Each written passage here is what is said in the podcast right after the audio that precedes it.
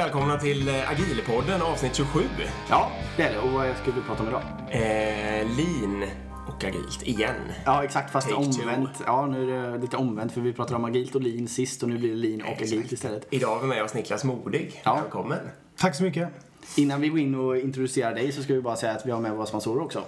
Eh, ja, precis. Informator. Informator. Precis, informat och vi kommer puffa för lite kurser eh, i slutet av eh, avsnittet. Precis. Och idag är det också nytt att om man eh, skriver dit Agilpodden när man bokar en kurs så får man 20% rabatt. Precis. Så kom ihåg att göra det för allt i världen. Ja, Eh, nu till Niklas. Ja. Vem är du? Precis. Ja, jag... eh, Ja, var ska man börja? Jag är född i Stenungsund. Det är viktigt för mig. Jag har bott i Stockholm i 20 år men jag är född i Stenungsund på västkusten.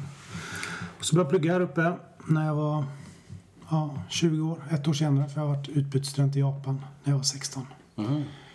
Ehm, så jag började plugga på Handels. Ehm, och um, inriktade väl egentligen det mesta på vad jag gjorde mot Japan. Ehm, sommarjobbade i Japan och gjorde projekt mot Japan och skrev uppsats mot Japan. Och någonstans där i slutet så um, skulle jag egentligen börja jobba för en managementkonsultbyrå eller ett in, i, i, industriellt bolag. Men eh, då hade jag en flickvän. Ehm, jag kommer faktiskt inte ihåg för hon var flickvän just då. Men vi hade hållit på och strulat fram och tillbaka. Som var aerobicsinstruktör. Mm. Ehm, och hon körde så mycket aerobics så att eh, om man skulle hänga med henne så var man tvungen att gå på hennes klasser. Ehm, och jag och min... du? Ja men alltså man gick ju där då och då. Det, jag kommer ihåg det var en söndag så här. Jag och min eh, bästa kompis Samuel. Vi vaknade lite bakis en söndag så här, men nu går vi på, på en aerobicsklass då. Eh, Så vi gick på Sats Fridhemsplan och gick på ett eh, pass som heter Basic Low Impact. Eh, Så vi körde där en timme och tyckte, och, och tyckte att fan, det där var inga problem, sa vi till Moa. Det var Moa inte. Det var mer en slump att vi gick på det, för det var inte Moa som var instruktör, utan vi blev hoppa på den här aerobicsklassen. Och då bara fnös hon åt oss och sa, men ärligt talat, eh, testa att gå för Richmond. Han kör dance aerobics på Sats Stureplan på måndagskvällar. Och vi bara, "Eh, okej, så här. Hur svårt kan det vara tyckte vi. För vi tyckte att vi var ganska heta på basic low impact. Och då kommer vi dit så här som Humle och Dumle liksom. Och det är verkligen 60 taggade tjejer där. Kanske någon kille liksom. Och vi kommer in. Och in kommer liksom en kille med genomskinligt linne. En eh, afrikan med så här små flätor. Som bara säger hi girls. Och alla bara hello. Och vi står där och fattar ingenting liksom. Så vi ställer oss eh, längst bak. Han, kom, han hette Richmond och var en av de hetaste aerobicsinstruktörerna. Eh, och det gick rent åt eh, skogen. Eh, men om, det fanns någonting i oss som ändå blev så här. Vi ska klara Richmonds pass. Och då slog vi vad om med eh, eh, en tjejkompis att, att, att, att vi ska klara Dance Aerobics. Eh, våra, pass, eller våra medlemskap skulle gå ut innan sommar. Så vi började köra aerobics. Eh, först liksom några gånger i veckan. Sen blev det varje dag. Och tyvärr så slutade min kompis köra då, Samuel, för hans knä pajade. Ja, men, men jag blev ju då helt eh, trollbunden av det här med aerobics. Så jag körde aerobics två gånger per dag. Eh, precis när jag skulle ta min examen från Handels. Ehm, och under ett pass där då, då var det en av mina favoritinstruktörer som hette My Fridmark.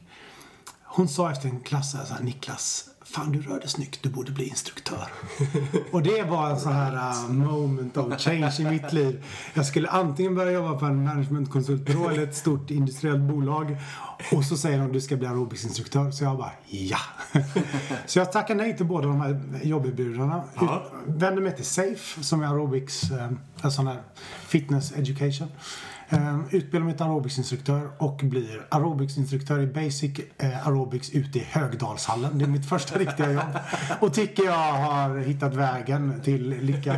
Så jag går all in på och först flyttar jag ut till Täby ute på Enjoy ute i Täby och så är jag inne på Mariatorget på något som heter Saga Motion och så fick man komma upp till Enjoy inne på Regeringsgatan och så vidare.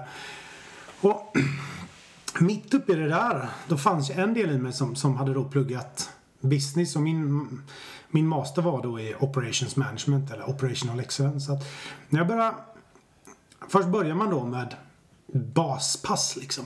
Och det är väldigt repetitivt. Alla som har kört aerobics vet vad ett V-steg är. Och då kan man liksom köra så här åtta V-steg och sen kör man åtta step touch och sen så gör man det lite...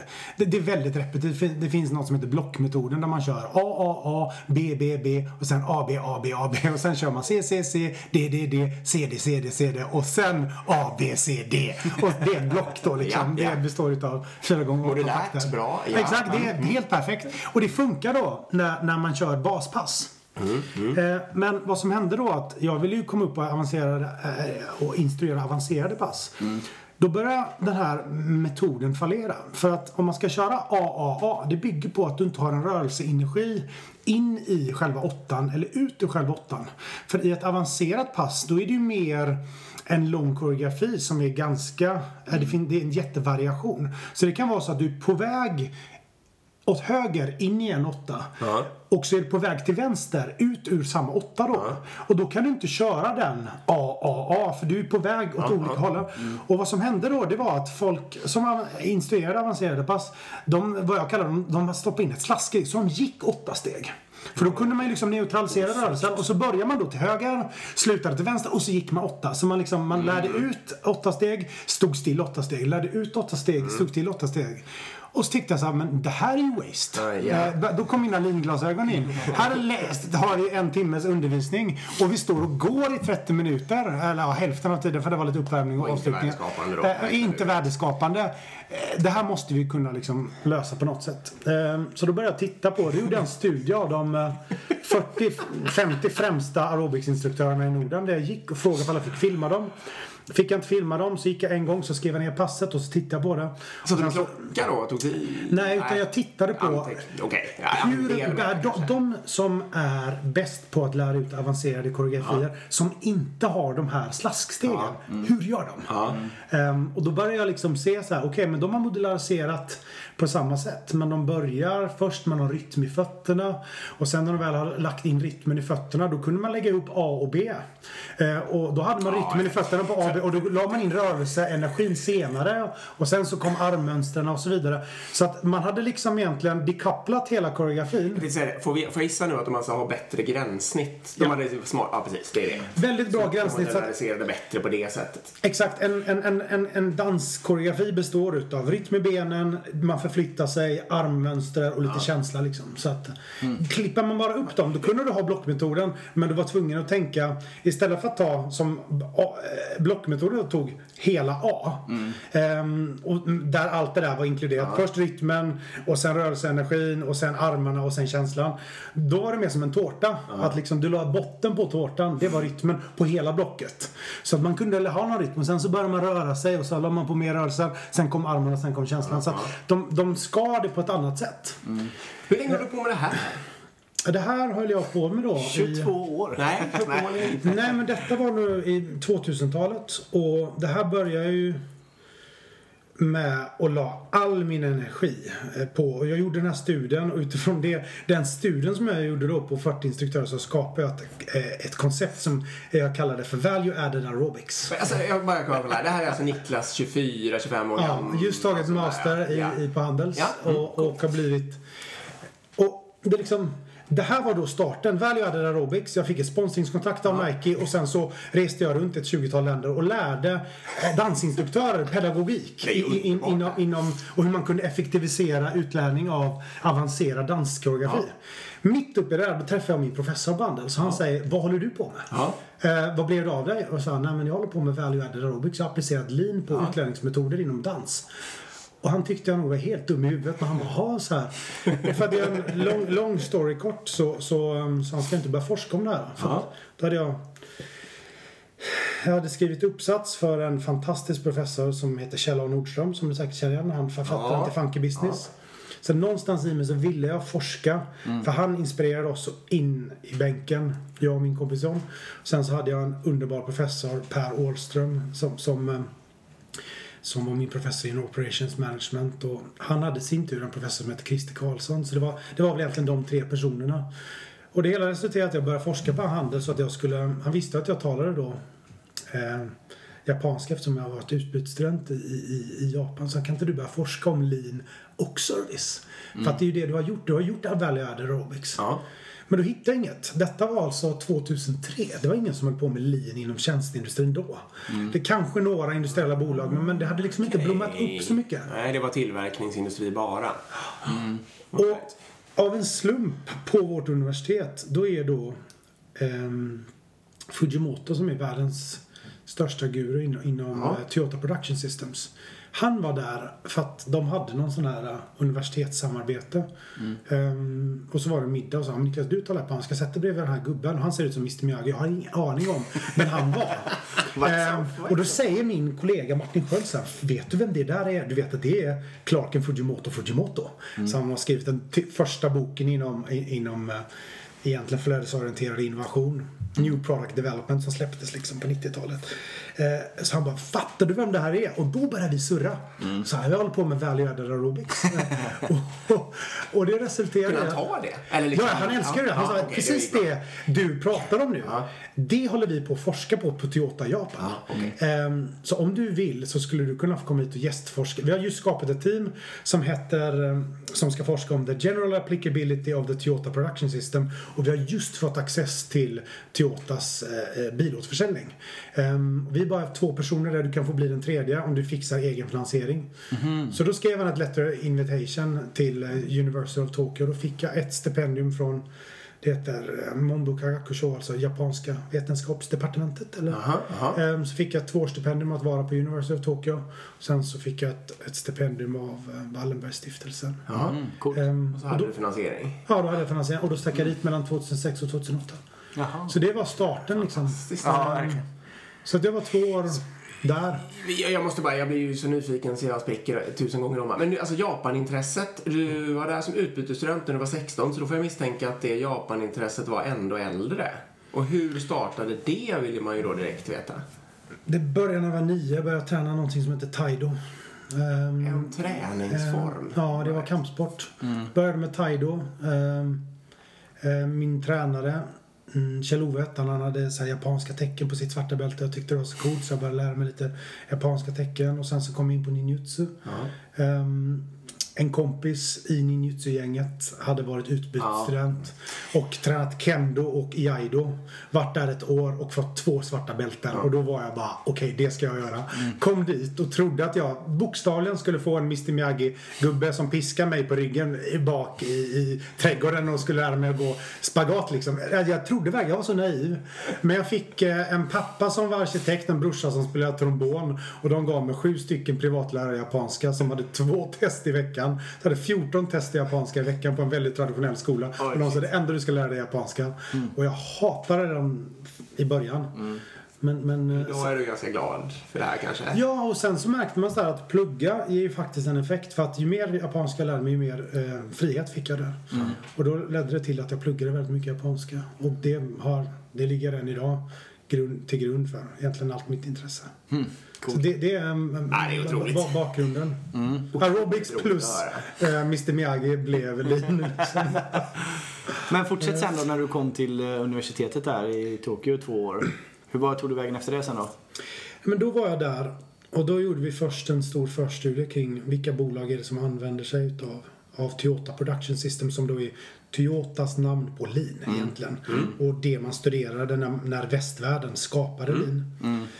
Ehm, Det Och brukar det- jag tjata om när jag föreläser om agilt faktiskt. Att lean inte är ett, eh, ett äkta, det är ju något påhittat namn från västvärlden. och Så, mm. förlåt, Så att det är ju Toyota Production System och det har ju sina, sin bakgrund sedan början av 1900-talet. Liksom. Så, så att det är ju liksom morden av, av väldigt, väldigt mycket utav kunnandet inom operational excellence och, och verksamhetsutveckling. Så att vad det resulterar i att, att, att jag fick göra en studie på Toyotas bilåterförsäljare. Och det är 300 privata bolag som säljer Toyotas bilar i Japan. Så Toyota äger inte sin demand chain eller vad man nu ska Okej, kalla det det. var non-captive. Ja, de, de, exakt. Och, och då har då Toyota börjat samarbeta med fyra, det finns 5000, 300 bolag äger tillsammans 5000 återförsäljare, alltså punkter.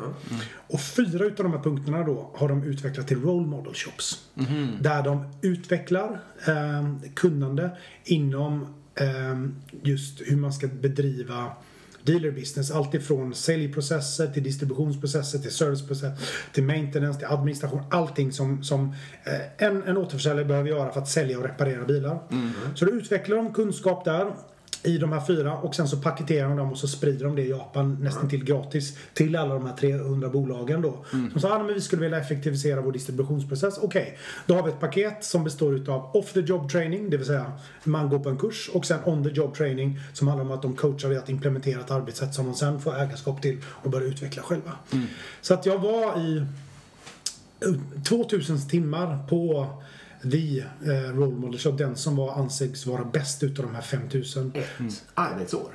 Ja, jag stod i ett hörn eh, första 300-400 timmar och sen så fick jag röra mig fritt i, i ehm, eh, ja, nästan till. Man ser med egna ögon där. Jaha. Alltså tog kort, tog filmer, intervjuade. Först började, fick jag inte säga någonting, sen fick jag säga liksom, vad är det och vad är det. Så systematiskt kategorisera upp alla deras rutiner och alla deras metoder. Och sen så började jag fråga hur använder de? Och sen till slut var jag liksom så här, varf, varför använder den där? Och då börjar man kunna extrahera de här bakomliggande principerna. För problemet med Toyota, det är att de pratar inte om om, om lean, som vi pratar om lean, som kan bestå av olika principer. Utan det är så indoktrinerat så när jag frågar så här, hur har han applicerat TPS? Och de bara, alltså Toyota Production, uh -huh. de bara, vad menar du? Eller hur har han applicerat flow? De bara, vad menar du med applicerat flow? Allting flyter ju. Mm. Jaha, men hur har ni applicerat Jidoka som är en utav, där, uh. en utav två grundpelare? Men vadå Jidoka? Det är inte, applicerat. Du öppnar ögonen och på några sekunder vet du hur bolaget går. Det är ingenting som man... Det är ju så som mm. vi jobbar.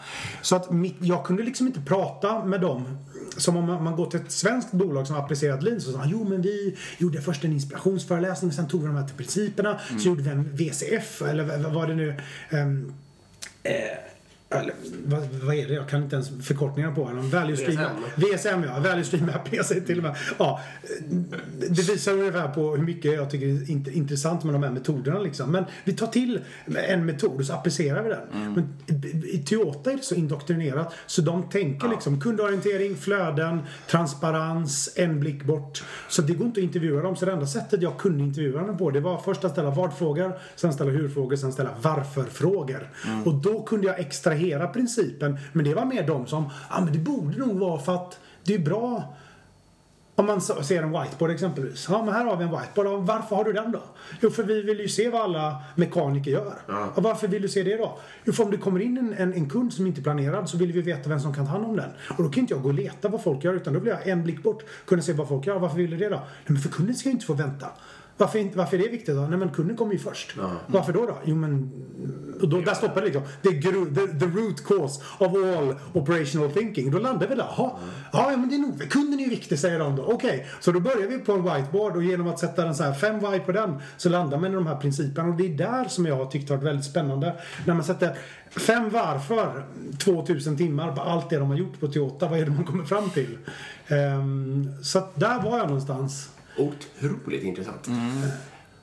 Och så kom jag hem med ja, den sista veckan efter då två års studier så sa chefen för den här bilåterförsäljaren för att vad, vad, vi märkte var att om jag intervjuade någon på Toyota ingen på Toyota tar engelska. Jag har träffat en av 250 personer tillräckligt Så intervjun var på japanska. Redan där var jag handikappad liksom. Mm. intervjua någon tillsammans med en annan japansk forskare då gick det för snabbt för att jag skulle kunna liksom take the lead på intervjun. För ja. de, det blev för avancerat. Det blev mer lyssnare liksom. Um, och intervjuade jag själv, då gick det tillräckligt snabbt. Men då märkte jag att min begränsning var att jag inte kunde bilåterförsäljning tillräckligt. Alltså baskunskapen. Jag kunde, för att jag visste liksom inte vad är det som är det TPSiga, det intressanta här jämfört med hur man lagar en bil. Liksom. Mm. Eh, så att jag kom fram, ganska snabbt fram till att det bästa sättet för mig det är att hänga runt, eh, småsnacka med allihopa och få kopiera deras internmaterial. För då kunde jag då översätta och koda upp det. Och jag, kan inte, jag kan läsa japanska, men jag kan inte browsa japanska på samma sätt som jag kan göra med engelska. Som, utan jag måste liksom översätta det, ta in det, absorbera det. Det tar säkert tio längre tid för mig att ta till mig japansk text. Mm. Så då kunde jag liksom ta deras internmaterial, översätta det och då lärde jag mig. Eh, Så vad han sa i alla fall, han sa, sista veckan när han visste då att när han får tillgång till vårt internmaterial, det är då Niklas lär sig. Och de sa Niklas, vänta tills alla har gått hem. han. Och då kom han fram med fyra pärmar. Här bara, här är allt.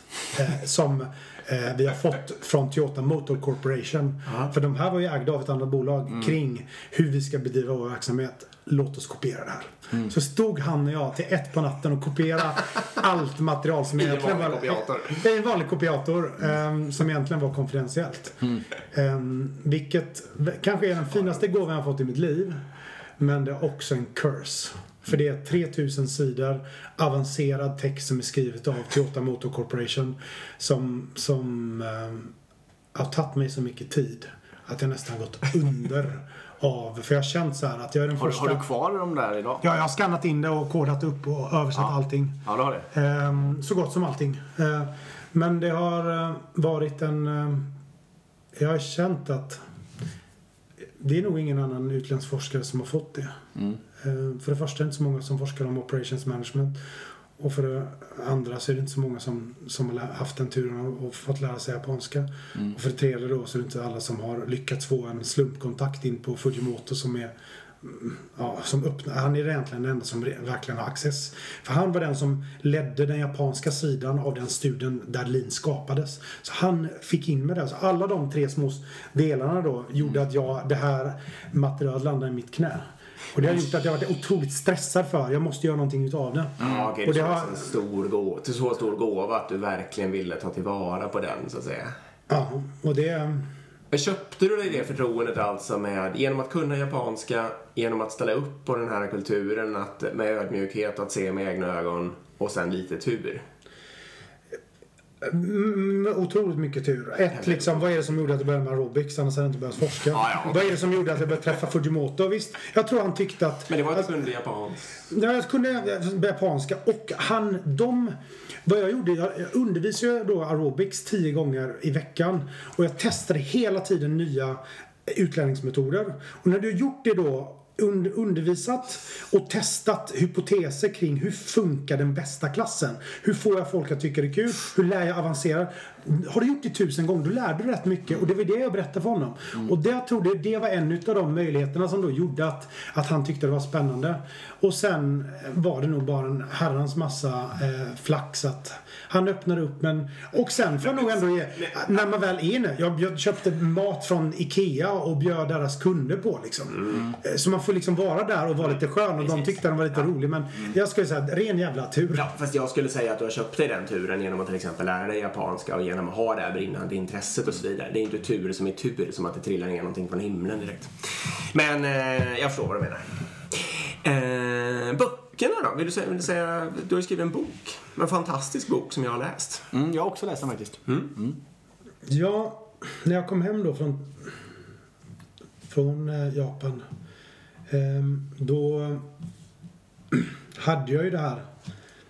Alltså eftersom jag var, jag var fortfarande aerobicsinstruktör då. Så jag hade ju det här eh, att stå på en scen. Så att jag började föreläsa ganska snabbt eh, om det.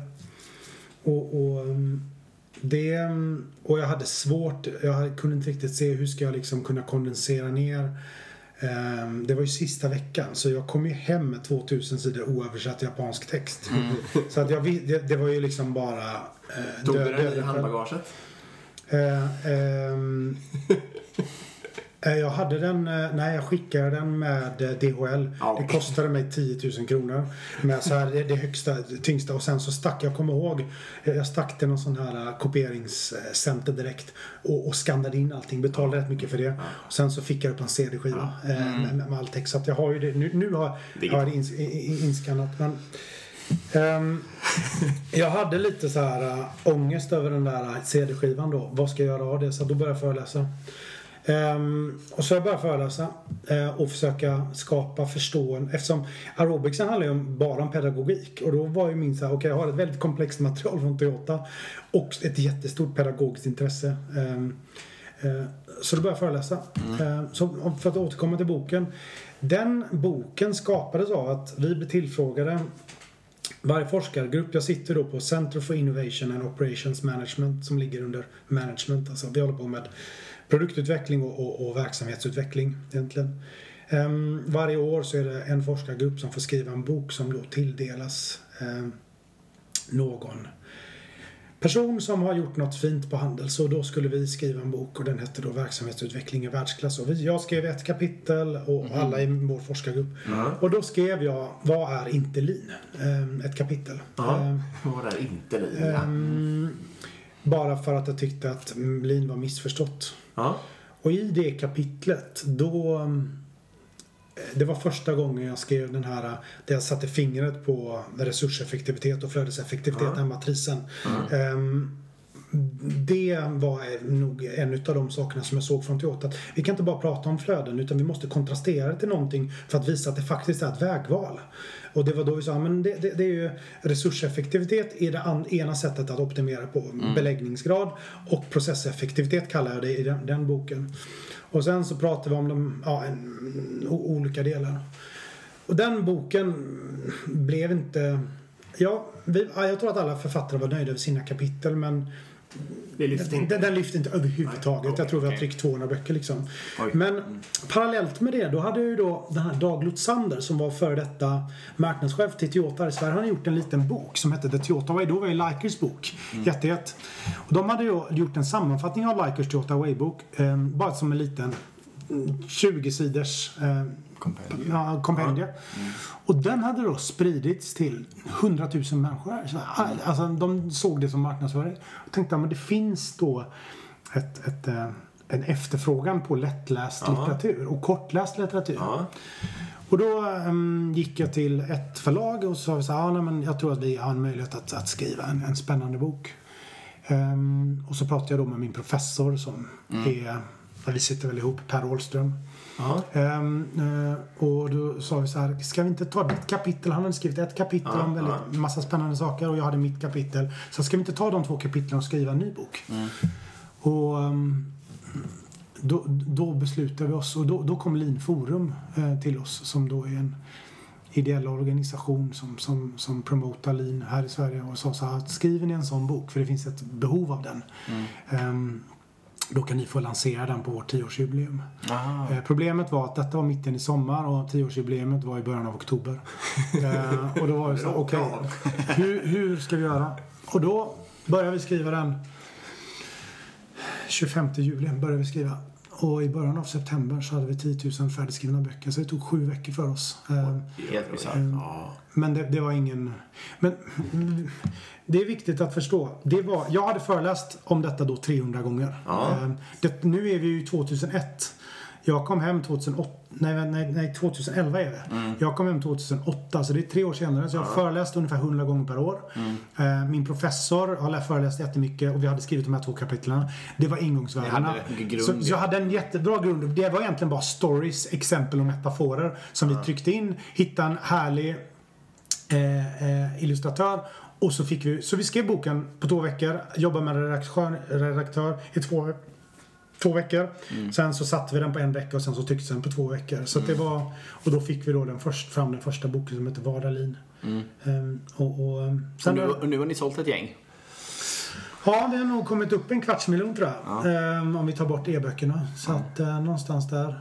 Och den här finns ju på både svenska och engelska. Och kanske fler språk. Nej. Ja, 17 språk. 17 språk. Oj, oj, oj. Så Ja. att, ehm, Ja, Det är otroligt roligt. Ja, verkligen. Och den här fyrfältaren som du pratar om är ju central. Vi skulle ju kunna, jag kan rita av den lite snabbt och lägga den på Insta om ni vill se vad det är han pratar om framför er. Ska vi bara gå in på, Eh. för du nämnde nu vad du, att du pratar om vad som inte är lean. Ja. Det tycker jag är rätt spännande. Kan vi Ja. inte gå in lite djupare på det? Hugg på den. ja, det skulle jag nog vilja säga är det största bidraget. Eller det, vi hade i alla fall en ambition. Att, att försöka göra ett bidrag kring den dialogen. För vad... När Lean skapades, då såg man ju... Då gjorde man en studie av alla bilproducenter på 80-talet. Och så såg man då att Toyota var otroligt mycket mer produktivt. Och så som jag brukar se det, vad man gjorde då, det är att man stack in på Toyota och så tittade, försökte, ungefär som jag gjorde. Man skrev ner vad-frågan och man skrev ner eh, svaret på hudfrågorna.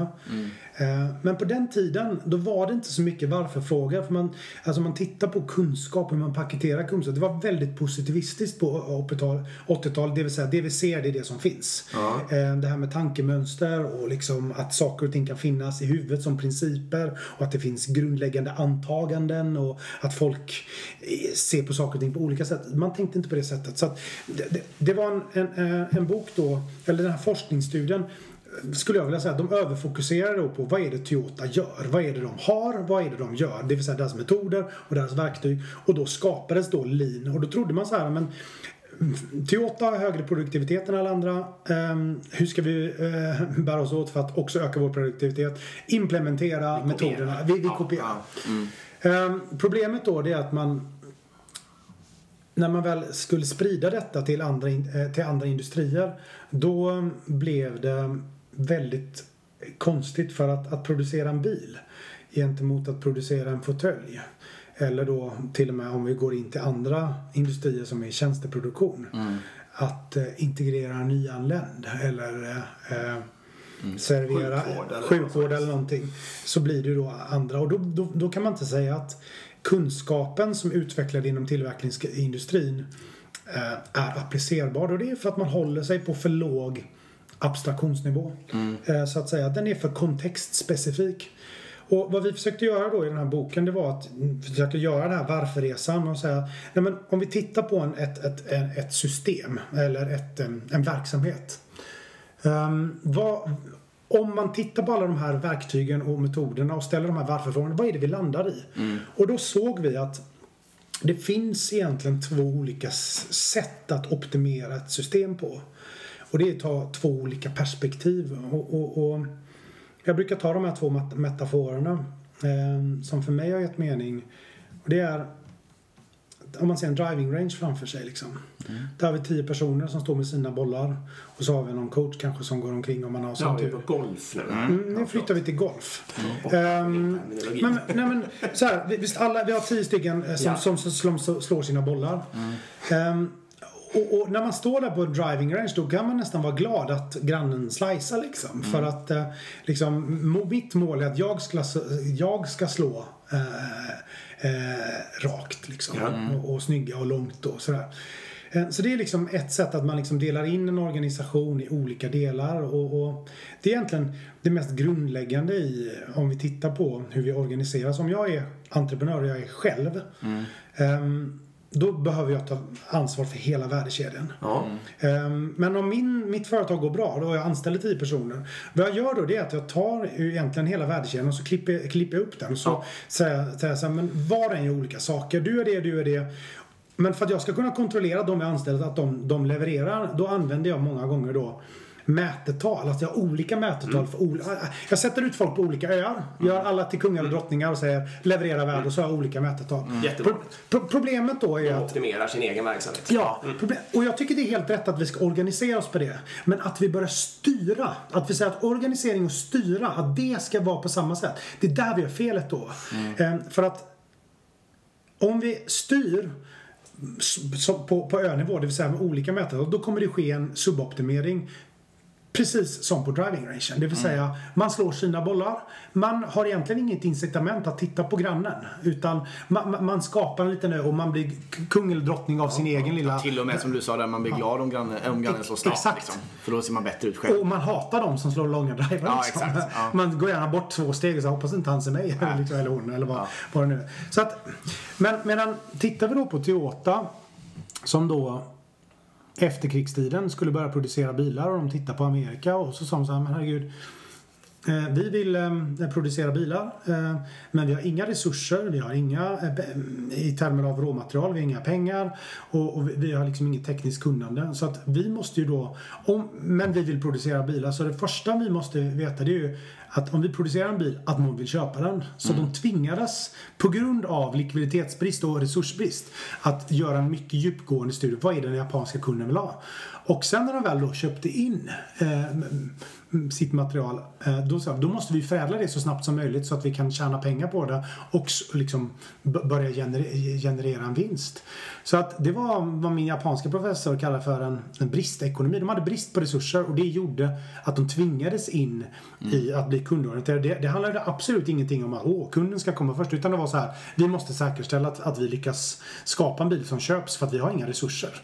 Ehm, och det gjorde då att de började eh, gå ifrån eh, driving range-tänket. Utan de börjar då få ett tänk som jag börjar säga, det är det som stafettlopp. Så så här, för det första är, vad är målet? Vad är det kunden vill ha? Och givet att vi vet vad målet är, hur ska vi eh, då kunna säkerställa att vi tillsammans forslar den här stafettpinnen och då fick var och en göra sin del ehm, och man övade väldigt mycket på, på, på att, överlämningarna. Och det var där då eh, det nya sättet kring flöde kom upp. Så att tillbaks till de här metaforerna då. Då har vi liksom en eh, driving range metafor och vi har en stafettloppsmetafor. Och det är det vi då kallar för resurseffektivitet, maximera beläggning av öar, eller flödeseffektivitet, maximera flödet eller som vi då, om vi ska teoretisera lite, maximera värdeadderande tid från resursen.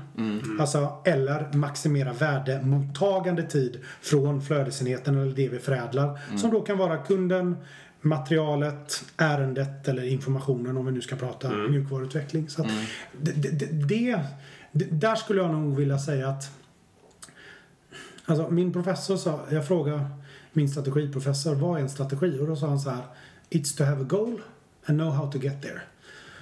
Och så som jag ser på verksamhets, alltså vi kan ju ha verksamhetsstrategier. Ehm, så att om vi håller på med verksamhetsutveckling så kan vi ha två olika mål. Det vill säga ett mål är optimera resurseffektivitet, beläggning och ötänkande. Eller det är inte ötänkande, det blir en konsekvens av att vi optimerar beläggning. Ehm, Eftersom optimerar vi beläggning då kommer vi ha Målet är att vara upptagen. Och är, blir vi upptagna då tvingas vi att fokusera på det som sker på vår ö. Och då skapas det ett indirekt ötänkande och egentligen en negativ effekt. Negativ Ehm, bieffekt. Ja, av exakt. Men det är ju inte målet i sig att skapa ett ötänkande. Um, medan då den andra är då flödeseffektivitet. Det, det är ju då värdemottagande tid att, att optimera det. Så att säga. Jag- Jag måste bara hänga i, eh, kolla en sak på Toyota här. Eh, för jag, jag fattar fullständigt att det är en, alltså bristekonomins fördel att man får fram det här tankesättet. Men det är ju någonting mer. För att eh, om man bara F, har ont om resurser då hade man ju kunnat, eller man hade ju kunnat fortsätta med de där, med tygproduktionen eller vad det nu var man gjorde innan. Eller liksom, det är ju någon, det är ju någon här som har klivit in med en vision eller med något, alltså på något det är ju något mer som har kommit till. Eller att de överhuvudtaget gav sig in i det liksom. Vad berodde det på? Var det någon enstaka individ som brann för att de skulle börja få fram bilar? Eller vad var det liksom? Jag vet, det är ju Toyota-familjen. De var först inom textilproduktion. Och det var de som innoverade fram då en, en, en vävmaskin som, som Ja. var då intelligent. Som, Ja. som kunde kortsluta. Alltså de hängde små gem på tråden. Och om tråden gick av så kortslöt det, det. Och det var ju ett, väldigt, det var ett revolutionerande sätt Ja. för att gå tråden sönder. Och sen så, jag tror det var någon eh, inom familjen som då sa nu ska vi börja producera bilar. Problemet var att då fanns det inga trådar. Och då, var det, då låg det i deras natur att börja tänka. Så om vi tänkte tråd. Ehm, eh, hur ska vi kunna säkerställa att om vi får ett problem hur ska vi liksom kunna kortsluta systemet och det, då blev ju den här andon-koden. Men vad det var som fick dem att vilja gå in i bilindustrin, det vet jag faktiskt inte. För det, min poäng är egentligen bara att det behövs. Det är ju, du har ju helt rätt att man kan tjäna väldigt mycket på att agera i en brist eh, tillvaro. Liksom. Man kan lära sig otroligt mycket och så vidare. Men det måste ju varit någonting mer, nämligen att någon brann helt enkelt för det här. Det är det jag Ja, eller, eller så var det inte en, en bristtillvaro när de startade upp just själva grundidén. Då kanske man såg en jättefint business case Ja. hur enkelt som helst. Och sen när man väl börjar sätta upp den här apparaten då börjar, kommer liksom ekonomin. Jag, jag, skulle, jag, skulle bara, jag skulle vilja säga att det där med bristekonomin var nog bara en konsekvens. Alltså, de tvingades utveckla flödestänket på grund av att det Ja. rådde en, en bristekonomi. Men sen att de fortsatte med det här. Jobbar man i flöde, det är ju inte, alltså jämför återigen. Om vi tittar på en driving range. Där, där jobbar vi oberoende av varandra. Ett stafettlöparlopp. Där jobbar vi beroende av varandra. Om alla är beroende av varandra och en får problem. då driver det på, en, ett, eller det skapas ett incitament att vi måste förbättra. Och därifrån kom då continuous improvement. Så det var också en konsekvens av att om vi jobbar på ett sätt där alla är beroende av alla, då um, måste vi skapa ett sätt så att vi löser problemet så fort som möjligt.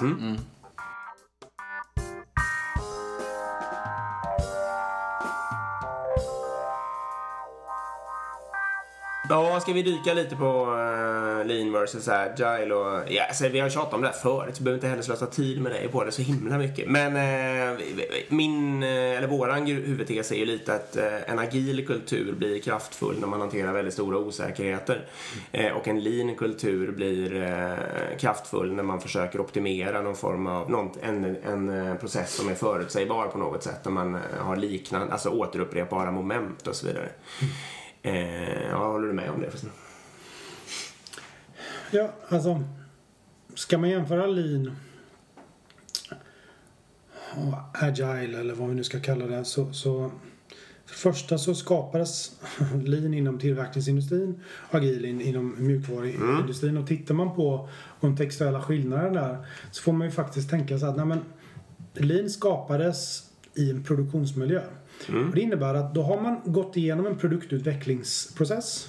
Det vill säga att vi har tagit fram bilen, vi har industrialiserat den så vi har tagit fram en process som de facto kan producera den och sen så går vi in i produktion. Precis. Åter till det här som jag sa om strategi. It's to have a goal and know how to get there. När lean introducerades så hade man the goal, produce a car. Men man hade inget goal kring hur man ska optimera verksamheten som ska producera i, i, i, in, industrin. Går vi in, så som jag ser på agil, det, det är att eh, skillnaden med den, eller den grundläggande kontextuella skillnaden är att you don't have a goal and you don't, uh, you're not really sure about the goal and you don't know how to get there. Det vill säga, om vi pratar om engelskan effectiveness och efficiency. Effectiveness inom produktion, det är ju att producera en felfri bil. Mm. Uh, det går inte att säga i en innovationsprocess eller utvecklingsprocess. Man har ett väldigt, väldigt fluffigt mål. Ja, alltså det är ett fluffigt mål. Vi ska utveckla någon feature ja. eller vi ska utveckla någonting. Mm. Och vägen dit uh, har man då haft massa, massa problem med. Men ja. det, det, är en stor skillnad i att jämföra en produktionslina där vi vet ja. att det är faktiskt en bil vi ska producera som har den här prestandan med de här, de, de, de har exakta ritningar på. Prius ja, det ska komma ut en Prius eller en liksom. Volvo eller vad, vad det nu är. Och det gör ju då att att det agila arbetssättet är ju egentligen optimerat för att ta tillvara på båda två. Mm. What's effective? Vad är rätt sak att göra? Um, och what's efficient? Hur kommer vi fram till vad som är rätt sak att göra på, på snabbast och bäst sätt? Mm. Um, och jag tycker att det, det är där eh, Det är ju lika mycket flödeseffektivitet i det agila mm, det det. arbetssättet. Det är bara det att vi, vi, vi kan inte tänka längre än några veckor eftersom vi har ingen aning om vad som sker i framtiden. Man kan inte finslipa återupprepbara moment därför att det är inte återupprepbara moment på samma sätt. Och det har, jag ofta, det har ofta slagit mig att egentligen skulle väl, det är ju väldigt många som har försökt skapa lean produktutveckling och sånt där. Men egentligen är det ju mycket större likheter med eh, mjukvaruutveckling och produktutveckling, alltså produktutveckling ja. av fysiska grejer, mm. än vad det är mellan produktion av fysiska grejer och produktutveckling av fysiska grejer. Så det har varit mycket mer rimligt egentligen att eh, försöka applicera en agil kultur på produktutveckling, kan jag tycka. Mm. Ja, en, en allmän spaning där. Eh, tror du, om man tittar framåt, tänker du att de här kommer... Eh, kommer, kommer den här lean-kulturen, agilkulturen att leva liksom? Kommer de smälta ihop? Kommer det... Ja. Alltså. Kommer det utvecklas något helt annat? Kommer det, vad kommer det hända? Mm. Kommer Toyota att vara... Kommer TPS-kulturen att leva om 50 år? Ja, inom Toyota tror jag att det kommer göra det. För att det är Toyotas eh, eh, produktionssystem. Precis som alla andra som vi tittar på något annat svenskt eller utländskt bolag så har de sina företagsfilosofier. Liksom. Ja. Mm. Men, men, men uh, lean ägs ju inte av någon och på samma sätt som agile, det var väl någon som skapade men det ägs ju inte riktigt Nej, av någon heller. Och min förhoppning som forskare det är att vi vi kan bortse från de här namnen mm. um, och istället gå in Alltså för mig är forskningsfrågan hur kan vi skapa hög flödeseffektivitet inom en industri mycket intressantare än hur kan vi applicera lean inom en industri eller inom mm. en process. För problemet när vi säger då hur ska vi applicera lean? Det är att det finns hundra olika definitioner så att vi kommer få komma fram till olika saker och eftersom vi inte har, någon äger inte rätten att säga detta är lean. Ehm, eller detta är agile. Mm. Um, agile är väl lite lättare att säga eftersom det skrev det här manifestet. Men, men Mm. eh, man, man kan, det, det blir det blir oexakta svar. Det är lite garbage in, garbage out eftersom ingen äger rätten att definiera kon, eh, konceptet. Så jag tycker att min förhoppning är att vi släpper dem och ska man då börja prata om teorier kring hur vi optimerar verksamheter. Om vi skulle sätta YYY på både lean och på agile då handlar det egentligen om att se till att leverera vad kunden vill ha när de vill ha det på det sättet de eh, vill ha det. Nå- Någonstans, att, att vara kundorienterad. Absolut. Ehm, Ska vi sänka abstraktionsnivån? Ja, hur optimerar vi det i en miljö där vi vet vad kunden vill ha? Jo, men då, då kan vi gå in i antingen lean manufacturing eller lean service och så vidare och titta hur bär man sig åt liksom för att skapa en processeffektivitet eller en flödeseffektiv eh, verksamhet. Går vi in i en kontext där vi har en osäkerhet kring vad kunden vill ha, ja då finns det olika tekniker. Både att liksom att interagera med kunden, kunden kanske inte vet vad de vill ha och de är omed, omedvetna om. Det, det finns ju många olika nivåer. Un, under, om det högsta är vi ska bli kundorienterade, så finns det ju många olika. Vi vet vad kunden vill ha, vi vet inte vad kunden vill ha. Kunden tror den vet vad den vill ha, men de vet egentligen fel sak. Alltså, och då finns det då olika tekniker där. Och där hoppas jag att vi liksom kan samlas kring detta. Här har vi konsensus, men då pratar vi om hur ska vi komma fram till effectiveness? Hur ska vi komma fram till efficiency i olika industriella kontexter? Ehm, där hoppas jag att vi landar, för då, då blir det liksom en mycket renare diskussion. Jag, jag förstår precis, eller jag har tänkt, en spaning jag har då, i det här sammanhanget är ju lite att de här orden, lean och agile, Ja. eh, de är ju på ett sätt en välsignelse. Om man tar lean så eh, kan man ju tänka sig att det aldrig hade slagit så mycket i västvärlden, att så många människor hade vetat så mycket om det och så vidare, om det inte hade, ska- om inte ordet lean hade hittats på av den sant. där eh, MIT-tävlingen eller vad det var. Eh, men, och sen blir, sen, det är ju, då är det ju, det börjar ju på det positiva viset liksom. Eh, men sen blir det ju, slår det tillbaka som en förbannelse därför att det skapar en låsning egentligen. Mm, och det skapas massor med fördomar kopplat exakt. till ordet. Och, för, och, precis, och fördomarna tenderar dessutom att bli konservativa på något Mm. sätt. Att det, man, lina, då är det whiteboards liksom. Ja. och agile, det är sprintar och så vidare. Och det, det är klart att det kan vara fiffigt med whiteboards under en period liksom. Och det kan vara fiffigt med sprintar. Men ponera att det inte är fiffigt med sprintar längre. Då Mm. sitter alla kvar och hör de ordet agile så ska det vara sprintar respektive whiteboards Mm. för lean då. Och då blir det istället en förbannelse som gör att man fastnar och dessutom får man hela den här, eh, vad ska man säga, den konservativa kaden på sig som är emot. Det kanske inte är så mycket fallet i lean i och för sig. Men i fallet agile så får man ju emot sig en massa människor som ser rött liksom när de hör ordet istället. Mm. Men som däremot skulle kunna acceptera och gilla massa saker som... som, Principerna eh, som bakom. Ja, precis. Principerna bakom eller åtminstone en massa konkreta åtgärder som kanske jag vill göra skulle de egentligen kunna ställa sig bakom. Men då förknippar de dem med ordet agile eller med mig eller något sånt där och så fastnar jag lite på det. Liksom. Mm. Och det är precis som så det här Spotify- borde man ju hantera på ett bättre sätt. Ja. Ja, det är precis som Spotify har gjort där. De har ju valt att inte kalla det ett team till exempel, ut- i sin utveckling, som kallar det för squad. Bara för ett team har redan en anknytning till massor Precis. med saker som folk har fördomar om liksom. Ehm, och en squad är ingenting. Men det och var ingenting. Nej, det var ingenting. Nej, Men nu börjar ju det det, också. det här är en viss komik i det här. För de gjorde squad och sen då kunde de själva sätta upp vad är speglarna för en squad. Problemet nu är att nu kopierar ju folk det, så nu heter det ju squad på andra IT-företag Ja. också för att de, för man vill vara som Spotify. Då har man missat hela poängen med squad. Och Men det- även internt blir det ju ett legacy för dem att den Ja, det ja, blir- vill ändra team, Ja, ja. liksom, eller kalla det vad du vill, sammansättningen. De får ju byta då, ja, man, man ska använda samma. Exakt. Men det är lite samma sak du säger här fast vi lyfter en nivå till. Vi lyfter det bara till ordet lean och agile egentligen, eller agilt då. Mm. Eh, Så se upp med språket då. Det, är ju en, eh, det gäller att ha en extremt hög medvetenhet och kanske då försöka använda fördelarna. Alltså absolut. Jag, jag är, inte, det är ju fantastiskt att ordet lean finns liksom. Mm. Men precis som du säger, framtida forskning, då kanske man vill kunna frikoppla sig och inte kalla det för lean-forskning liksom. Ja, och jag tror så här. Det är väl bra att vi kan sätta ett ord på ett nytt fenomen för det var radikalt annorlunda med lean när det skapades och det var radikalt annorlunda när agilt arbetssätt ska, eh, skapades på samma sätt som bantningsmetoder liksom. 5.2-metoden, ja det är fantastiskt liksom. Eh, Men problemet är ju 5.2-metoden det handlar väl om att man äter vanligt fem dagar och inte någonting nästan under två dagar.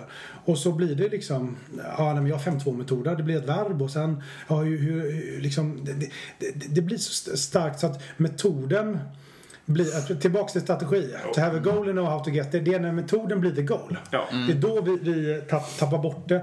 Liksom, vad handlar 5.2-metoden? Ät mindre.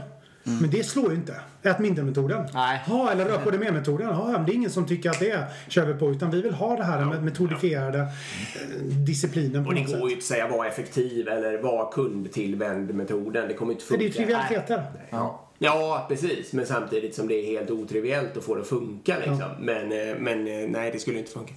Jag vet ju också, jag tycker att jag eh, är tydlig med att jobba mot mål och med långsiktiga strategier och så vidare. Men jag uppfattas ju ofta som att jag är metod-taliban. Ja, jag med. Jag Och med. det var precis, det är ju någonting vi drabbas av liksom, när, när vi arbetar. Så är det. Mm, Okej, så nu måste vi alltså döpa om den här podden till Kalla det vad du vill-podden eller någonting sånt där. Exakt. För att inte tala emot oss själva här. Kundorienteringspodden. Kundorienteringspodden. Ja, det skulle jag. Hade den slått lika bra inom agilfolket? Antagligen inte. Antagligen inte. Men om vi döper om den nu kanske. Vi kanske ska ha en liten tävling när alla får föreslå Skicka namn på den Exakt. Det- Vi ska grunna lite på det. Ja, vi får göra det. Eh, mm. Otroligt intressant. Vill du... Vi har pratat väldigt mycket om tillverkningsindustri, men jag vet att du har erfarenhet av olika sorters industrier. Eh, har du några roliga spaningar där? Eller. Ja, alltså jag skulle nog vilja se mig själv som en generalist. Även om jag började inom bilåterförsäljning så, så har jag nog... eh, Du började ju där för att de var bäst. Ja, och det var ju utifrån ett for- forskningsperspektiv. Ja, intressant så att säga. Men, men eh, tittar jag på vad jag föreläst de senaste tio åren så finns det nog ingen riktig röd tråd utan det har varit allt ifrån eh, offentlig sektor till mm, olika Mm. privatindustri och så vidare. Så, så att spaningen för mig, eh, det, det är nog eh, lite att komma tillbaks till det där vi pratade om att alla industrier strävar förhoppningsvis efter att bli kundorientering, eh, kundorienterade. Mm. Eh, men att vi har olika kontextuella skillnader och vi har olika traditioner inom olika industrier. Mm. Ehm, går jag in på ett sjukhus och pratar med ett gäng läkare och säger nu ska jag applicera lean. Så um, det var hett för tio år sedan. Eh, men det är så många som har våldför sig på det begreppet och implementerat det på felaktigt sätt så att det går liksom inte att använda det längre. Och Nej. sen kom någon ny eh, metod från eh, Harvard som hette värdebaserad, värdebaserad vård som skulle bli så himla hett för tre år sedan. Nu är det exakt samma sak där. Mm. Så att eh, pratar man med liksom en, en läkare och säger så här, nej men hur skulle vi kunna skapa en patientorienterad och en mer fokuserad på patientflödet så finns det inte en läkare i världen som säger att det inte är intressant utan det är klart att de Mm. kan sympatisera med det. Så att Tittar man i den världen så tror jag det är väldigt viktigt att liksom hitta in till folks hjärtan. Folk som arbetar inom sjukvården, så de har oftast ett otroligt starkt eh, intresse kring att hjälpa människor och fokusera på att få människor att må bättre. Annars hade de ju inte blivit läkare eller sjuksköterska eller, eller vad man nu är. Och då tror jag att det är viktigt att, att ska vi skapa, driva förändring inom den industrin då får vi tala deras språk och inte hålla på och slänga oss med massa management mambo jumbo. Så liksom, jag försöker, jag önskar att jag inte egentligen skulle behöva använda ordet lean längre. För att det, vi kan skapa fantastiska förändring in, inom, inom, inom sjukvården givet att vi hittar rätt ord. Så att vi kan liksom få ner boxhandskarna och fokusera på rätt saker. För att om vi säger så här, nej men vi har ett flöde här med en, can, en cancerutredningsprocess. Liksom. Ehm, Hur ska vi kunna optimera den? Då får vi en väldigt spännande dialog med människor som jobbar då inom vårdsystemen. Men om vi säger hur ska vi applicera ett agilt arbetssätt eller ett leant arbetssätt eller ett VBVA. Alltså det är fel fråga. Jag vill förbättra förutsättningar för att skapa bra vård och det köper alla där inne. Och då får vi bara försöka skapa, optimera förutsättningarna för att hitta rätt till den här uh, nu släpper vi boxhandskarna och börjar prata på riktigt. Problemet är att hela vår värld liksom nu börjar det här med industri 3.0 och 4.0 och vi pratar om digitalisering. Vi är mitt uppe i sånt jävla crap-diskussioner om digitalisering. På tal om, återigen, what's the goal? Jo, det är att digitalisera. Och alla liksom, det, eh, vi fastnar vid de här begreppen istället för, ja men digitalisering, det är absolut inget goal. It's the how to get there. Det är ju liksom ett, ett medel för att, upp, för att facilitera någonting eller effektivisera eller förenkla någonting. Men ändå så, så vill vi ha det här metodfokus och konceptfokus. Mm. Mm. Ett, så är det ju. Eh, och det, det, blir ett stort problem mm. eh, inom alla industrier. Mm. Eh, du kanske vi drev bort lite mm. ifrån din grundfråga här. Men jag tycker att det är någonting som är centralt. Mm. Eh, jag har jobbat en del med tillverkningsindustrin. Ska, man liksom, ska, man, ska, man, ska man liksom Eh, optimera tillverkningsindustrin och se till att vi bygger en bra byggnad. Mm. Då måste vi hitta in till de människorna och se vad är deras drivkraft. Mm. Hur ska vi liksom kunna projektera en byggnad på ett enkelt och effektivt sätt så att vi inte missar någon stakeholders eller någon rollsperspektiv eh, på det här. För det är ju väldigt komplexa eh, mm. processer. Liksom. Två saker där då va? Som ja, ja. Ett, min fru är sjuksköterska och hon hatar lin för det har liksom tryckts ner på helt fel sätt inom sjukvården sjukvården. Så det måste, där har de gjort bort sig helt. Mm. Eh, nummer två är eh, om du skulle ta alla eh, olika branscher eller industrier och ranka efter varandra. Då kanske bilindustrin eller tillverkningsindustrin ligger väldigt högt. De har kommit ganska långt, mogna och sådär. Vad ser du som liksom nästa, eller den längst ner, vad skulle vara väldigt lätt att effektivisera? Om man förbättringspotentialen ja, störst. Exakt. Vad, och, och, och följdfråga på det, är du inte jävligt sugen på att gå in och revisionera den branschen? Är det Försäkringskassan? Nej, men alltså... Jag skulle vilja säga att, att det är väldigt svårt att säga att en industri är mer, har en högre ja, utvecklingspotential än, än någon annan. Men tittar vi på då vilka industrier eller vilka branscher eh, eller vilka verksamheter är det som är drivna, som är budgetdrivna liksom. Där det här ö-tänkandet. Mm. Um, och, och, och det, där har vi både utmaningar inom privat industri och offentlig sektor. Men, men jag skulle vilja säga att liksom, om, vi, om vi tänker då på ett sjukhus och, eller inom, inom vården eller offentlig sektor. Väldigt mycket inom offentlig sektor är ju drivet av ett budgettänk. Eh, det vill säga att vi, vi ger en viss summa pengar och så vill vi ha bank for the buck och då har vi liksom mätetal där man säger hur mycket vård kan vi få eh, för den här summan pengar. Och, och givet att vi har ett sånt tänkande då kommer ju att vara belagd, att, att utnyttja, eller att nyttja snarare sett, för att utnyttja ett felaktigt ord, att nyttja de människorna som jobbar på en specifik ö. Om det är något positivt, då kommer vi driva på det och då kommer vi driva en suboptimering. Mm. Där, där liksom slutmålet är att alla öar är upptagna. Mm. Och vad, är slut, vad händer då? Om alla öar är upptagna, då kommer det skapas väntetid. Då skapas det väntetid och då skapas det köer. Skapas det köer, då skapar det väldigt långa ledtider. Har vi långa ledtider, ja då kan vi visa och bevisa i forskningen att, att, att då blir verksamheten en självgenererande motor av problem. Mm. På grund av att väntetider är vi väldigt dåliga på att hantera. Vi glömmer av, det skapas ö, omstarter, det skapas överlämningar och då blir det, då, då, skapar vi massa problem. Problemet är att de här problemen mäter vi inte om vi mäter effektivitet. Ja. Utan problemen skapas på systemnivå. Men om vi inte mäter effektivitet på systemnivå så blir det ju ett problem. För att problemen skapas på helhetsnivå men vi mäter effektivitet på önivå. Och där skulle jag vilja säga att där har vi det riktiga problemet. Att vi kan gå in på ett sjukhus och titta. Jaha, varenda säng är upptagen. Ehm, eh, läkarna är upptagna. Vi har hög beläggningsgrad utav den röntgenapparaten och så vidare. Det vill säga att beläggning är något bra. Men det säger ju ingenting om Bertil, 80 år gammal, som är multisjuk. Ifall han är frisk eller inte. Där, liksom, om han går, behöver gå till vårdcentralen 40 gånger, då är det värdeskapande. För att vi mäter beläggning. Mm. Eller om han behöver åka till akuten, ja då får akuten hur många patienter har ni tagit emot liksom? Mm. Så att det är liksom, vi har ett fundamentalt felaktigt synsätt att mäta värdeskapande.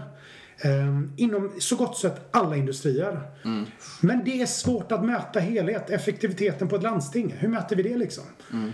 Då handlar det mer om att tro att vi måste optimera utifrån varje medborgares eller varje patient eller varje kunds Eh, synsätt. Och då måste vi ha gemensamma mätetal och då behöver vi en helt annan förmåga att, att skapa ett ledarskap där alla drar i rätt riktning, där vi är ärliga med varandra och säger jag optimerar inte för mitt eget bästa och min egen karriär utan jag optimerar för helheten liksom. Mm. Och, och, det är svårt. Det du är ute efter är att man skulle mäta någonting i stil med tiden från första vårdkontakt till att ett visst case stängs eller något sånt där.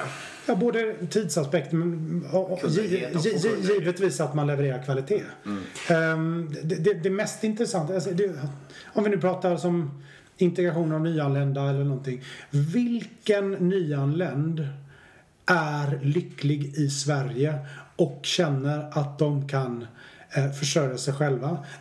Om det är någon som har lyckats med det på ett år, vad gjorde vi? Mm. Det är ju en jättespännande sak. Eller vi har en multisjuk patient som inte är multisjuk längre. De är friskförklarade. Vad gjorde vi tillsammans? Mm. Där måste vi titta. Men då, då tvingas vi ju in i tvärdisciplinära dialoger. Mm. Återigen, det är så forskning finansieras per idag, inte på det sättet. Eh, och då blir det problem, eh, problem. Och vi publicerar forskning, inte på det sättet, utan jag ska publicera inom operations management och så vidare och så vidare. Jag har, eh, och, och, och, så att, så att he, he, hela kunskapssystemet är kanske det som, som, som, som, som ligger längst efter. Mm. Mm. Titta på en professor bli professor inom ett kunskapsområde. Mm, Absolut, det tycker jag är jättebra. Men om vi egentligen ska optimera ett system så borde ju vara hur, hur får vi vår värld att må bättre? Inte kring antal publicerade eller Nej. antalet sålda böcker. Det säger ju egentligen inte ett skit om Nej. att vår bok har sålt mycket. Utan det intressanta är ju, mår våra kunder och medborgare och patienter bättre? Mm. Det borde väl vara en, en spännande okay. Men det är svårt. Det dyker upp en, ja, verkligen. Det dyker upp en fråga i mitt huvud här. Eh, för vi har både konstaterat att det är en fördel att hitta på sådana här buzzwords eh, för att få ut budskap. Men vi har också konstaterat att de blir en fälla. Eh, vad, hur ser ni på det? Liksom? Vad är lösningen på det? Ska man liksom gå bananas på dem och sen, och sen kill your darlings och ta bort dem? Så, liksom, skulle vi ha pratat om lean under en tioårsperiod och sen försökt att och byta. sluta liksom. Eller, eh, och, ja. För jag, jag börjar själv fundera på det om jag ska sluta prata om agilt. Och jag vet också att, eh, vem var det? Var det Sessan kanske? Som ogärna ja. kallar sig för agil coach. Han kallar sig coach istället. Exakt. Ja. Mm. Uh, och, och att, att, jag kanske borde liksom aktivt välja att sluta använda det ordet utan bara jobba med det som jag själv för tillfället tror mest på, så att säga. Mm. Um, just för inte fast. Alltså, jag tror att man måste titta på... Alltså, det finns kunskapsutveckling och det finns kunskapspaketering och det finns kunskapsspridning och det finns kunskapsintegration. Det finns så många olika delar. Det var ett bra att, sätt om, att se det. Ja. Att om vi liksom, att vi, om vi kan generera en aha, att wow, det här är ett nytt sätt att göra saker och ting. Jag tror det är väldigt effektfullt att kunna sätta en etikett på den. Att säga, och i den etikett, på den etiketten innefattar en massa olika grejer liksom. Så att vi kan säga att ah, detta är spännande. Ja. Och då kan vi få en spridning på det och då kan vi också få en möjlighet att, att mäta, är detta verkligen så bra som vi tror? Ja. Ehm, men någonstans där när man liksom kommit över den där tipping pointen, att vi vet när agilt eh, arbetssätt funkar, ja. eller ett lint arbetssätt funkar men då tror jag det är viktigt att vi liksom försöker dekoppla. Vad var det vi stoppade in i etiketten in the first place? Mm. Eh, för att, jo men det finns en del som heter flödesorientering versus resursorientering. Okej, okay. och det finns en som heter att tänka sekventiellt eller att arbeta i loopar eller eh, ja. så vidare. Och det finns eh, ett sätt att vi dekopplar produkter eller vi har en sammansatt produkt som gör det mycket mer komplext. Alltså, mm. som, som där är ju Henrik Nyberg fenomenal på att identifiera vad är de där patterns som är egentligen bara som reglage på ett mixerbord. Vi vill ha ett skönt gung på discogolvet och vi har några reglage på ljud och vi har några reglage på ljus. Mm. Och ibland för, ska det vara max och ibland ska det vara min och ibland är det på mitten. Och det är de där max och minerna som jag tycker är väldigt spännande. Mm. Där, där egentligen inte finns någon rätt och fel. Och de reglagerna är ju spännande när vi hittar nya reglager som får folk att dansa så in i helvete. Mm. Då kanske vi behöver sätta namnet, sprida det, mm. så folk också vill börja dansa på det sättet. Men sen så får vi gå tillbaka och säga, okej, okay, vi satte reglagen på detta, titta på de här reglagen mm. och, och sen börja skapa mm. substans. För egentligen, en av huvudpoängerna i det du säger just nu är ju att för kunskapsutveckling så är det ju helt livsfarligt att fastna i de här etiketterna. Ja, för vi måste ju skapa ett intresse, en pull. När The Lean Startup kom. Åh, fan det är något spännande. Mm. Vad är det? Mm. Perfekt. Men det som hans riktiga innovation är Minimum Viable Products. Det är den riktiga. Mm. Att liksom skapa någonting. Um, Alltså istället för att utveckla i garaget ett år, att utveckla så mycket så att vi kan ha någonting att testa på en kund och få feedback. Att det är feedbacken mm. som vi ska optimera. Mm. Om vi ska förklara lite. Eh, eh, så, så, att det tycker jag är den riktiga innovationen med den boken. Men mm. att kalla en bok för Minimum Viable Products. Nej, den, den har ju kanske inte flugit lika mycket. Det, jag tycker det i grund och botten är bättre som Henrik brukar säga, minimum lovable products ja. eller minimum testable men, products. Men då är ju tesen alltså att vi ska, det är skitbra att hitta på de här begreppen och köra med dem ett tag, men vi ska eh, överge dem sen eller låta dem liksom sakta ja, landa i sin, eh, ja precis, och inte hålla i vid dem. Det blir väl avarter sen också. Jag menar, ja. Lean Startup ja. är en avart på Lean i någon mån, alltså ja. man tar det vidare liksom. Ja, okej. Bra. vi får döpa om podden. Det är inget annat att göra. Jag Nej, det men vi väntar lite. Vi väntar lite. Ja, sen döper vi om det. kommer en tävling. Det är bra. Vi ska kanske börja runda av. Eh, ja, ja, ja, måste vi det? Ja, det måste vi kanske göra. Jag måste bara få fråga ja, om det här. Ta sista, sista frågan. Ja, är det sista? Jag har två då. Ja, ta två sista frågorna då. Får jag ta? Ja. Tre stycken. Två, två sista frågorna. Kör. Ja, jag måste få fråga på det här med datainformation och det som eventuellt skulle kunna kallas digitalisering då. Eh, tror du att att, eh, att köra Advanced Analytics liksom kommer bli en stor grej inom tillverkningsindustrin på de här uh, flödena. Liksom. Eh, att man liksom börjar titta, att, kommer data och det bli en mycket större fråga eh, om man till exempel ska optimera återförsäljarnätet i Japan då, eh, än vad det har varit? Eller kommer man fortsätta nere på liksom, teamnivå och titta ur individens perspektiv och så vidare, bara?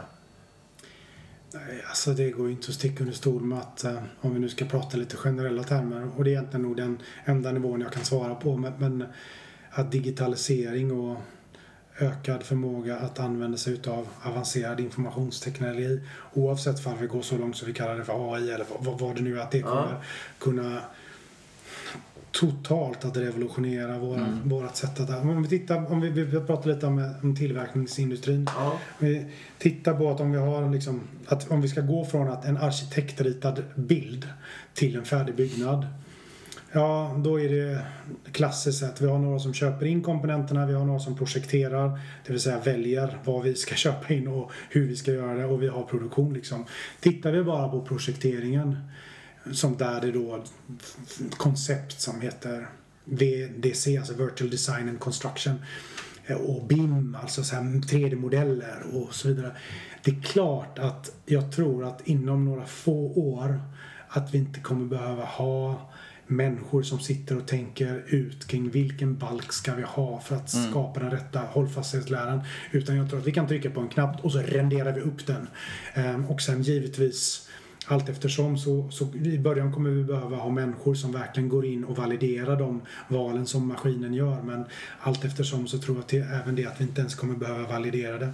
Utan vi kommer snarare kunna hitta sätt. Mm. Att vilka parametrar ska vi ge datorn så att den liksom eh, så, så, så, att den kan projektera upp en hel byggnad. Eh, för att, det, det, så, så, att jag tror att det finns en gigantisk möjlighet i, i, i det. Sen Exakt inom vilka industrier kommer vara snabbast inom det? Inom vilka områden? Är det data analytics eller är det att göra mm. saker och ting virtuella eller är det att faktiskt använda maskinkapacitet istället för human capacity? Det har jag egentligen ingen kunskap in men jag tror kring men jag tror att eh, det kommer ju finnas en fenomenal eh, möjlighet och jag tror att de företagen som verkligen förstår detta och vågar vara take the lead inom eh, eh, det området kommer kunna göra fantastiska mm. Mm. möjligheter. Och det kommer vara även sådana företag som idag vinner med hjälp av en lean betraktelsesätt kommer liksom behöva varva in det eller det kommer bli en naturlig del av en, en lean-kultur egentligen. Det var egentligen det som var min fundering.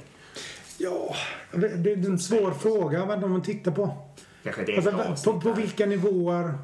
Ja, det är klart att inom produktutveckling att vi kan göra otroliga effektivitetsvinster genom att digitalisera saker eftersom vi kan identifiera krångliga gränssnitt och en, en, ändrar vi en, en delmängd av ett komplext system ja. så kommer det påverka andra delmängder ja. och kan vi leka en virtuell värld och hitta de där uh, faktiska gränssnittsproblemen så, så är det otroligt mm.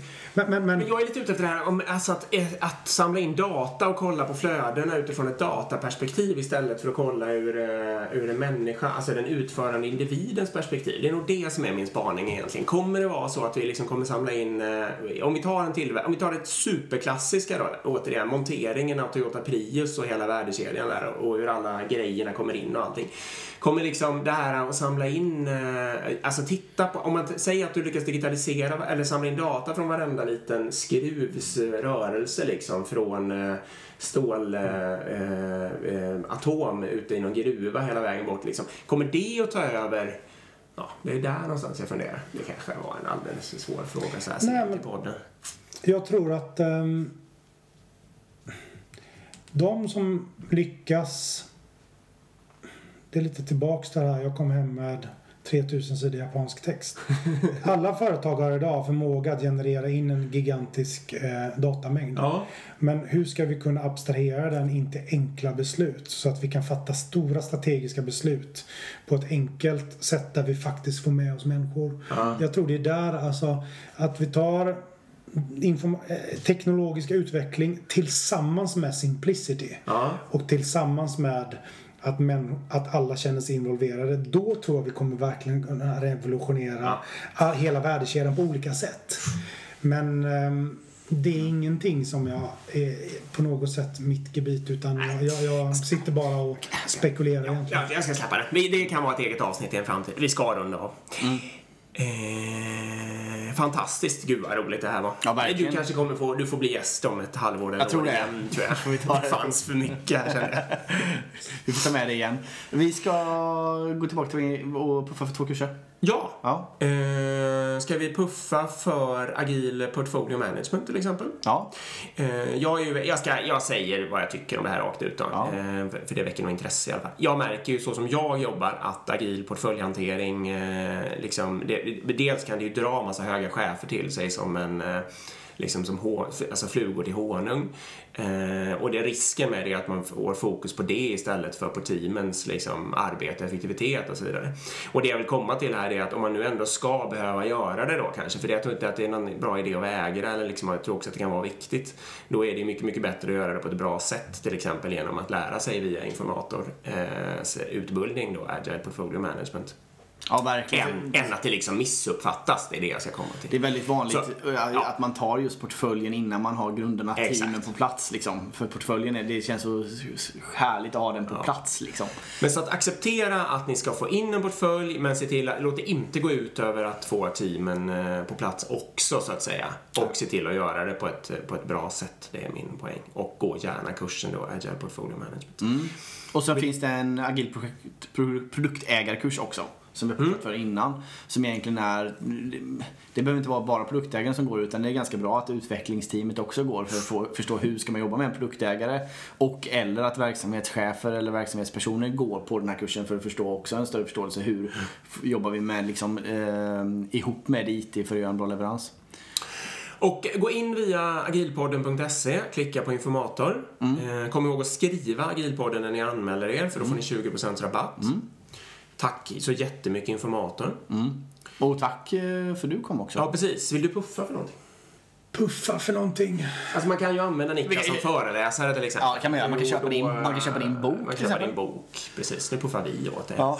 Och då går man in via, jag vet inte om man googlar. Man googlar väl? Detta är Lean heter den, eller This is Lean. Precis. Ehm, det bytte ju namn från Lean eftersom det inte funkar på engelska. Om man vill ha dig som föreläsare? Då kan man gå in på niklasmode.com. Ja. ja, grymt. Exakt. Eh, jag kan tänka mig att puffa, eller bara informera att Agila Sverige kommer ju, vad det nu var, 28-29 maj tror jag. Eh, vi har anmält ett tal. Exakt, och vi har anmält ett tal. Det var det jag skulle komma till. Hoppas vi får... Uh, vi blir antagna. Hoppas vi blir antagna. I så fall återkommer vi. Om vi inte blir det så vill vi att ni mailskickar totalbomba sönder dem. Men det kom, återkommer vi till i så fall. Precis. Tack okay. så jättemycket för att ni lyssnar. Mm. Och tack Niklas för att du kom. Det var otroligt intressant att prata med. Mm, tack snälla för att jag fick komma. Tack.